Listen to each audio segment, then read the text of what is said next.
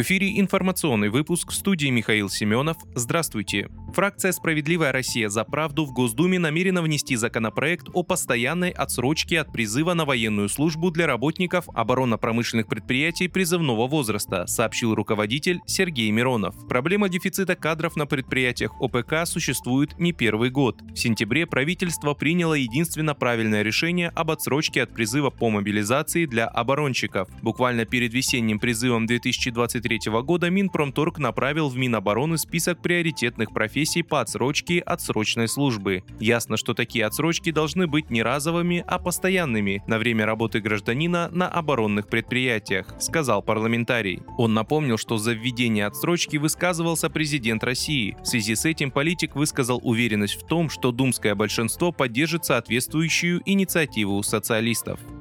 Бойцы вооруженных сил Украины 6 апреля уничтожили на одном из участков фронта 14 собственных военнослужащих, которые сдавались в плен. Об этом заявил президент России Владимир Путин. Путин назвал поведение ВСУ циничным, подчеркнув, что это жестоко по отношению к военнослужащим. В связи с этим президент заявил, что задачей российских военнослужащих является полностью прекратить обстрелы Донецкой и Луганской народных республик.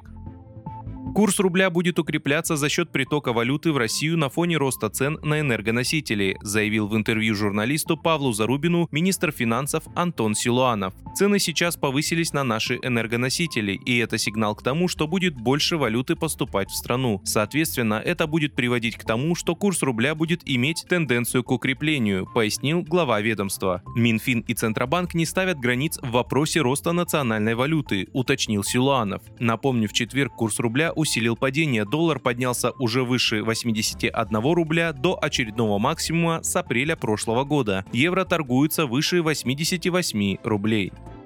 Искусственный интеллект сможет генерировать ответы политика Владимира Жириновского на возникшие вопросы, анализируя видеоархивы. Нейросеть должна помочь в развитии России. Депутат Государственной Думы от фракции ЛДПР Леонид Слуцкий сообщил о решении создать политический алгоритм Жириновский. Этим займутся отечественные специалисты. Как отметил Слуцкий, нейросеть будет иметь доступ к информации о том, что происходит в мире, что предвидел ранее политик. Депутат отметил, что такой сервис послужит успешному развитию будущего страны.